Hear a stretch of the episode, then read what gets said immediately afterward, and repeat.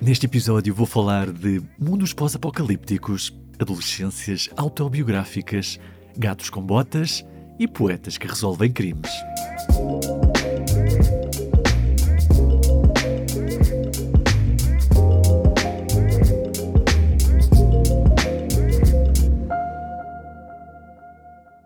Ora viva, como é que vai isso? Este é mais um episódio do podcast Filmes, Filmes, Filmes. Hoje é dia 17 de janeiro de 2023 e está um frio do caraças. Não está fácil. Não está fácil. Bom, vamos começar. Já estamos em plena época de prémios. Uh, a caminho dos Oscars. Tivemos, entretanto, os Golden Globes e os Critics' Choice Awards, uh, que na verdade acabaram por se completar. Os Golden Globes premiaram o, o The Fablemans e o The Banshees of Inisherin no, no, no, cinema, nos filmes, e o House of Dragon, o Abbott Elementary e o White Lotus nas séries. Os Critics' Choice Awards preferiram o tudo em todo lado ao mesmo tempo, e, e muito bem. E o Glass Onion no cinema, e o Better Call Saul e o Abbott Elementary nas séries. Aqui, no fundo, curiosamente, parece que o Abbott Elementary foi mesmo a que reuniu o maior consenso. É curioso. Eu confesso que já não tenho muita paciência para prémios. Uh, antigamente até achava piada e, e, gostava de criar teorias e de tentar adivinhar os vencedores. Hoje em dia uso-os essencialmente para descobrir coisas que me possam ter escapado, o, que também é raro. As redes sociais ficaram um pouco com esse papel. Mas, mas pronto, valem o que valem. Tem, ainda têm o seu valor, pelo menos por enquanto. Nesta semana dediquei-me sobretudo a ver alguns filmes que estavam no meu radar há uns tempos, mas que ainda não tinha tido tempo de os ver e, e também vi o primeiro episódio do The Last of Us, que, que, ainda está fresquinho, por isso vou começar por aí, até porque não tenho assim muito para dizer, é apenas o primeiro episódio, apesar de serem quase 90 minutos, o que, o que é essencialmente um filme, não é? Então, o The Last of Us era, era aquela adaptação que prometia finalmente quebrar aquela maldição das adaptações de videojogos na verdade, esta maldição é uma treta, porque já houve adaptações bastante cedo de videojogos. Ok, ainda não houve aquela obra-prima unânime, mas, mas, já tivemos adaptações bastante interessantes. Em todo caso, para esta série a fasquia estava um pouco mais elevada. O The Last of Us é um videojogo incrível, a vários níveis, é unanimemente aclamado pela crítica, aborda temas relacionados com a moral e a natureza humana de uma maneira que não é muito comum não apenas em videojogos, mas também em, em qualquer obra de ficção. Leva-nos para sítios muito interessantes. E aqui estamos a falar de uma produção HBO de topo, é? adaptada pelo Craig Mazin, que é um dos showrunners do Chernobyl.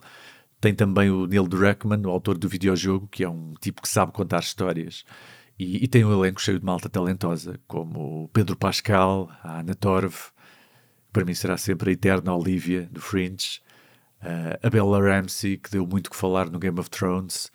Uh, essencialmente, se isto falhasse, então não havia mesmo esperança para, para as adaptações de videojogos. E, e a verdade é que, a julgar pelo primeiro episódio, não falhou. Parece estar lá tudo o que fez o videojogo funcionar tão bem, adapta o que tem de adaptar, inventa o que tem de inventar, tem uma solução muito interessante logo nos primeiros minutos para explicar como é que o, o, o vírus barra fungo funciona e que acaba por evitar explicações desnecessárias mais adiante. E, e, que é também um pouco, um pouco assustador, porque no fundo aquilo que eles estão a dizer está cientificamente correto, ou seja, uh, estamos lixados, não é? Como já devem saber, estamos aqui a falar de uma série que se passa no mundo pós-apocalíptico, que foi assolado por uma espécie de doença que matou uma grande parte da população mundial. Somos confrontados com uma sociedade que enfrenta condições extremas, com com tudo o que isso implica, ao nível de liberdades, deveres, justiça. É um mundo daqueles em que não, não apetece muito viver, digamos assim. Temporalmente, os eventos da série começam umas horas antes do videojogo, o que serve para nos apresentar melhor as personagens, para nos ajudar a empatizar com toda aquela gente, toma logo desde o início algumas liberdades que são bem-vindas e que, no fundo, vão ao encontro da ideia geral do videojogo. Não esconde que é uma adaptação e que vai fazer algumas coisas de forma diferente, eh, mas ao mesmo tempo percebe-se que sabem o que estão a fazer e que estamos a lidar com uma alta que conhece bem o, o videojogo e o, e o espírito do videojogo. Tal como no videojogo, aqueles primeiros momentos são igualmente tensos, são, são igualmente devastadores e, e, quando passa para os dias de hoje, esteticamente usa essencialmente os mesmos recursos que usava o videojogo, ou seja, câmara na mão, o videojogo não usava câmara na mão, obviamente, mas simulava a câmara na mão. Câmara na mão, planos tremidos, eh, apertados nas reações, planos gerais igualmente tremidos que nos mostram a devastação dos cenários para, para nos envolver, no fundo, naquele mundo. É tudo muito orgânico, muito tenso, muito emotivo e já deu para perceber que, tal como o jogo está interessado em focar-se na moralidade e, e, no lugar que ela ocupa numa sociedade daquelas, parece estar tudo no sítio o ambiente, o som, eh, a banda sonora incrível do, do Gustavo Santaolalla e, e vejo perfeitamente alguém que não conhece o videojogo ficar interessado na série. Foi um bom começo, foi um, um bom primeiro episódio. Vamos ver. Outras coisas. Hum, esta semana, como, como tinha dito, dediquei-me então a ver alguns filmes que tinha pendentes. Um deles foi o The Fablemans, provavelmente inspirado pela, pela vitória nos Golden Globes. Os The Fablemans é então um filme semi-autobiográfico sobre a infância do Steven Spielberg. É um coming of age, um filme sobre o amadurecimento baseado nas experiências do próprio Spielberg, um pouco na mesma linha do que o Kenneth Branagh fez com o Belfast no ano passado, mas mais focado na descoberta da sua paixão pelo cinema e nas dinâmicas familiares. E é um pouco melhor é? do, que o, do que o Belfast. Não que o Belfast fosse horrível, mas eh, pronto, eh, este é um pouco melhor. O Spielberg nunca escondeu o interesse em, em, fazer um filme deste género. Aqui há uns anos ele chegou mesmo a dizer que nunca o tinha feito por receio da reação dos pais. Uh, entretanto, os pais morreram em 2017 e, e 2020, acho. E, e, provavelmente, como forma de também de fazer o luto, decidiu que era agora a altura certa. Este é um filme bastante emotivo, é bastante nostálgico mas, mas ao mesmo tempo acaba por não cair naqueles eh, lugares comuns da nostalgia, como aquela adoração quase divina pelo passado e pela infância. É, é um filme bastante complexo emocionalmente, tem uma grande, uma grande clareza emocional, digamos assim, consegue ser bastante humano. Não é um filme sobre o bem e o mal. Obviamente, há personagens que tomam más opções, de certo modo inevitáveis e até irracionais, e que têm de lidar com as consequências dessas opções o filme consegue explorar muito bem essa humanidade com todas as suas falhas e, e fracassos. Um, e lá está, no meio de tudo isto, temos a arte, temos a descoberta de uma paixão, de um hobby. O protagonista rapidamente percebe que é mais do que um hobby, apesar de todos à sua volta acharem que é apenas uma fase que vai passar, mas ele sabe que não, que, e aliás vai tornar-se essencial para lidar com tudo o resto. Esta arte adquire aqui até uma função. Hum, não diria de escape, mas de criadora de sentido, de certa forma. É, é, sempre inspirador ver alguém a descobrir uma paixão e a perceber que é aquilo que quer fazer na vida e que é aquilo que dá sentido à sua vida, de certa forma. E, e lá está, esta é uma história que nos é contada através de uma perspectiva específica. Podia, obviamente, ser mais desenvolvida. Alguns aspectos daquele conflito familiar podiam ter sido mais bem explorados mas, mas isso também acaba por espelhar um pouco a impotência do protagonista perante toda aquela situação e a falta de informação e de compreensão que tinha na altura. Os atores estão todos muito bem. a Michelle Williams está excelente, rouba facilmente todas as cenas em que aparece. O Paul Dano está bastante mais contido do que é habitual e, e o Seth Rogen naquele papel de elemento destabilizador, mas que no fundo não é realmente culpado, porque lá está, tudo aquilo parece inevitável, tudo aquilo são, são questões humanas um bocado mais complexas do que o, do que o correto e o, e o errado. Existem alguns momentos que sinto que são demasiado óbvios, nomeadamente todas as cenas que envolvem a personagem do Judd Hirsch, que, que, me parece demasiado óbvia, demasiado ficcionada. É o típico catalisador que já vimos em tantos filmes. Nada contra o Hirsch, que está excelente, mas uh, poderia ter sido um pouco mais subtil. Uh, um pouco menos uh, divina a sua presença, digamos assim. E depois há toda aquela catarse final com o, com o seu bully que, que ficaria melhor se deixasse um pouco mais à imaginação. Torna-se um bocadinho autoexplicativa. Eh, visualmente é um filme muito interessante, foi filmado em película de 35mm, tem aquele grão muito próprio e aqueles tons quentes e, e, nostálgicos que ajudam a criar aquela, aquela ideia de nostalgia. É, como não poderia deixar de ser, mais uma colaboração entre o Spielberg e o Janusz Kaminski, e, e é sempre um gosto ver um filme de película em 2023. Por isso, eh, é bastante recomendado. Mais coisinhas. Ora bem, um outro filme que, que vi esta semana e que queria trazer para aqui, que é também uma pendência que tinha.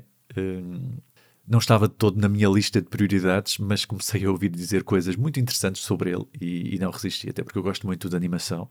Estou a falar então de O Gato das Botas, O Último Desejo, o segundo filme a solo do Gato das Botas, que é assim uma espécie de soft reboot da personagem, que uma personagem que foi apresentada lá no longínquo ano de 2004, no, no Shrek 2, há, há quase 20 anos. Caraças, há quase 20 anos. Como é possível, não é? Agora, agora deprimiu um bocadinho, não é? Pensar que ainda tenho tão na, na memória o, o, dia em que fui ver o Shrek 2 ao cinema e já foi há 20 anos. É, é um bocado assustador. Mas, mas pronto. Uh, onde é que eu ia? Ah, um soft reboot. Sim, acho que podemos assumir que isto é um soft reboot. Uh, até porque eles não pareciam especialmente interessados em referir que este é o segundo filme não há um 2 um em lado nenhum no título, nem, nem em lado nenhum, até porque o primeiro filme não foi assim grande coisa.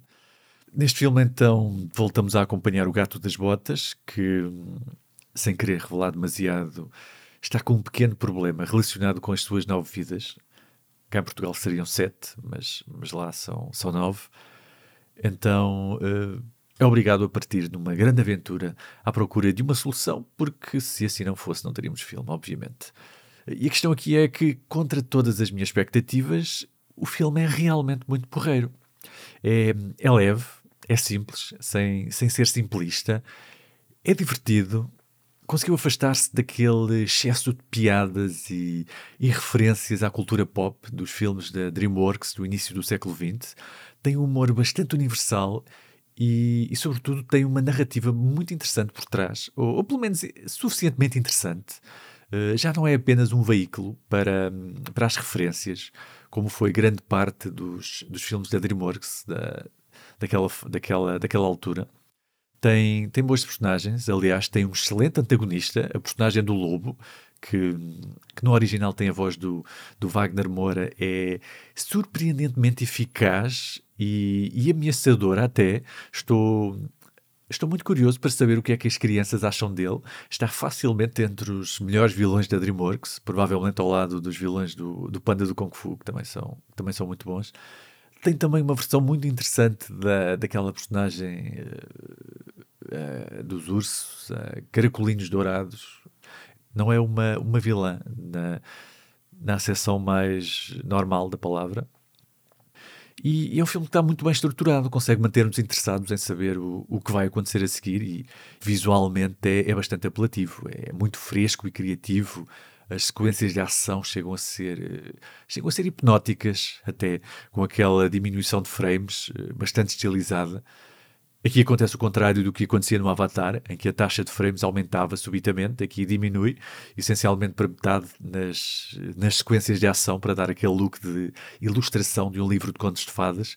Foram claramente buscar inspiração ao Spider-Man Into the Spider-Verse e fizeram muito bem. É bom ver que a animação 3D parece estar finalmente a deixar de lado aquelas pretensões fotorrealistas para para abraçar, no fundo, aquilo que a animação faz melhor, que é criar mundos irrealistas e altamente estilizados, onde sentimos que tudo pode acontecer sem grandes preocupações com, com a realidade. É claramente um passo na direção certa, mesmo que, que seja dado por um protagonista inesperado. Uh, Deixa-me muito curioso em relação ao que a DreamWorks pode estar a preparar para o regresso do Shrek, uh, aquela que foi a sua joia da coroa durante tantos anos e que também está está a aguardar um, um reboot, um, provavelmente um soft reboot. Se puderem, deem, deem uma vista de olhos a este filme, vale a pena. Sinto que pode ser o início de, de coisas muito interessantes para a DreamWorks. O último filme que trago hoje é Os Olhos de Alan Poe, que está na, na Netflix, que é assim um thriller que conta uma espécie de origin story fictícia do Alan Poe, em que explica o porquê do Alan Poe ter ficado tão obcecado pelo macabro mas é, é, baseado no romance de 2003, não, não é baseado em factos verídicos nem nada do género. É baseado no romance do autor Louis Bayard, um, Bayard como os, como os repulsados para a tosse. Exatamente igual, Bayard. Essencialmente temos aqui um Alan Poe interpretado pelo Harry Melling, o famoso Dudley do Harry Potter, que está a ajudar um investigador que é interpretado pelo Christian Bale, que está a tentar resolver uns crimes assim bastante macabros que envolvem corações arrancados de peitos, muito, muito Alan Poe. Eh, este é um filme que leva o seu tempo a arrancar, o que não é necessariamente mau, porque ajuda a criar ambiente. E é, e é um filme que depende muito do ambiente, de, de, toda aquela atmosfera vitoriana que associamos ao, que associamos ao Alan Poe. Está, está cheio de referências à obra do, do Alan Poe. Para além do mistério em si, é um filme que explora assim, um pouco superficialmente vá, os conflitos sociais da época e a, e a rigidez de algumas normas sociais. Hum, mas a questão aqui é que o filme não tem um ritmo muito consistente. Perde muito tempo no início em coisas que acabam por não levar a lado nenhum. E quando finalmente chega àquilo que é relevante, acaba por parecer um pouco apressado. Não sei se é um problema do próprio romance ou da adaptação, mas uh, acaba por dar aquela sensação de ter demasiado estilo para o conteúdo, o que, o que não é bom. No final acaba por compensar um pouco, porque tem um twist, tem um twist que funciona muito bem. Uh, o twist final surpreendeu-me. Uh, é raro, ultimamente, apanhar um twist que, que me apanhe desprevenido, mas é, é bom, é sempre uma boa sensação. Visualmente é aquilo que poderíamos esperar de um filme do género. Quem gosta de ambientes góticos e macabros vai gostar do, do aspecto visual deste filme, pelo menos. O Christian Bale está sólido, como sempre, e o Harry Melling tem também aqui uma bela interpretação. Pena que o filme não seja mais memorável. Já no ano passado tinha visto num outro filme, também na Netflix, e também baseado num livro que passou um pouco ao lado do seu potencial, que era o um, Sempre o Diabo, aqui ele tem um pouco mais de destaque e, e demonstra aqui um, umas skills uh, muito interessantes. Uh, mas pronto, mesmo assim, uh, é, um, é um filme que vai acabar por passar um pouco ao lado. Não é um filme que faça nada de especialmente errado, mas tem alguns problemas que acabam por torná-lo relativamente banal. É, é pena, mas pronto. E é isto. Não tenho, não tenho mais filmes por hoje. Uh, ainda tenho algum tempo 17 minutos. Posso falar de videojogos. O que acham? Vale a pena? Vou falar de videojogos. Joguei finalmente, depois de todos estes anos, o Resident Evil 2 Remake e o Resident Evil 3 Remake. Era uma falha muito grande que eu tinha, até porque eu sou um grande fã de Resident Evil. São dois belos jogos, curiosamente, bastante diferentes, com duas filosofias mais ou menos opostas. O Resident Evil 2 aposta mais na atmosfera, na, na exploração, obriga-nos a conhecer bem os cenários e a revisitar as mesmas salas várias vezes, que é uma coisa que eu gosto bastante. Eu, eu acho que me lembro melhor do mapa da mansão Spencer, do primeiro Resident Evil, do que de algumas casas onde eu vivi, por exemplo. Gosto muito dessa sensação de conhecer e, e explorar bem os mapas. Já o Resident Evil 3 é, é, é bastante mais propulsivo é, está sempre a mudar de cenário, sempre com ameaças novas, inimigos novos. Eu joguei-os um a seguir ao outro, literalmente, acabei o segundo e minutos depois comecei o terceiro e achei muito interessante esse contraste. Senti que não era, não era mais do mesmo, o que, o que foi bom para desenjoar. Achei também bastante piada a revisitar os mapas do segundo no terceiro, pouco tempo depois de os ter jogado. Admito que quem gostou muito do segundo, e, e, o segundo é realmente muito bom, possa ter ficado desiludido com o terceiro, mas aí é mais uma questão de expectativas do que outra coisa. Até porque já o Resident Evil 3 clássico era bastante diferente e muito mais pequeno do que o segundo. Uh, eu gostei de ambos, foram, foi uma, uma excelente experiência. Tenho, tenho saudades deste tipo de jogos, acho que não, não se faz tanto como se devia fazer. E, e, agora que venho ao quarto, cá estarei à espera do Resident Evil 4 Remake para jogar daqui a 3 anos também. E pronto, agora sim, vou despedir-me. Tenham uma excelente semana e, e agasalhem-se que está frio.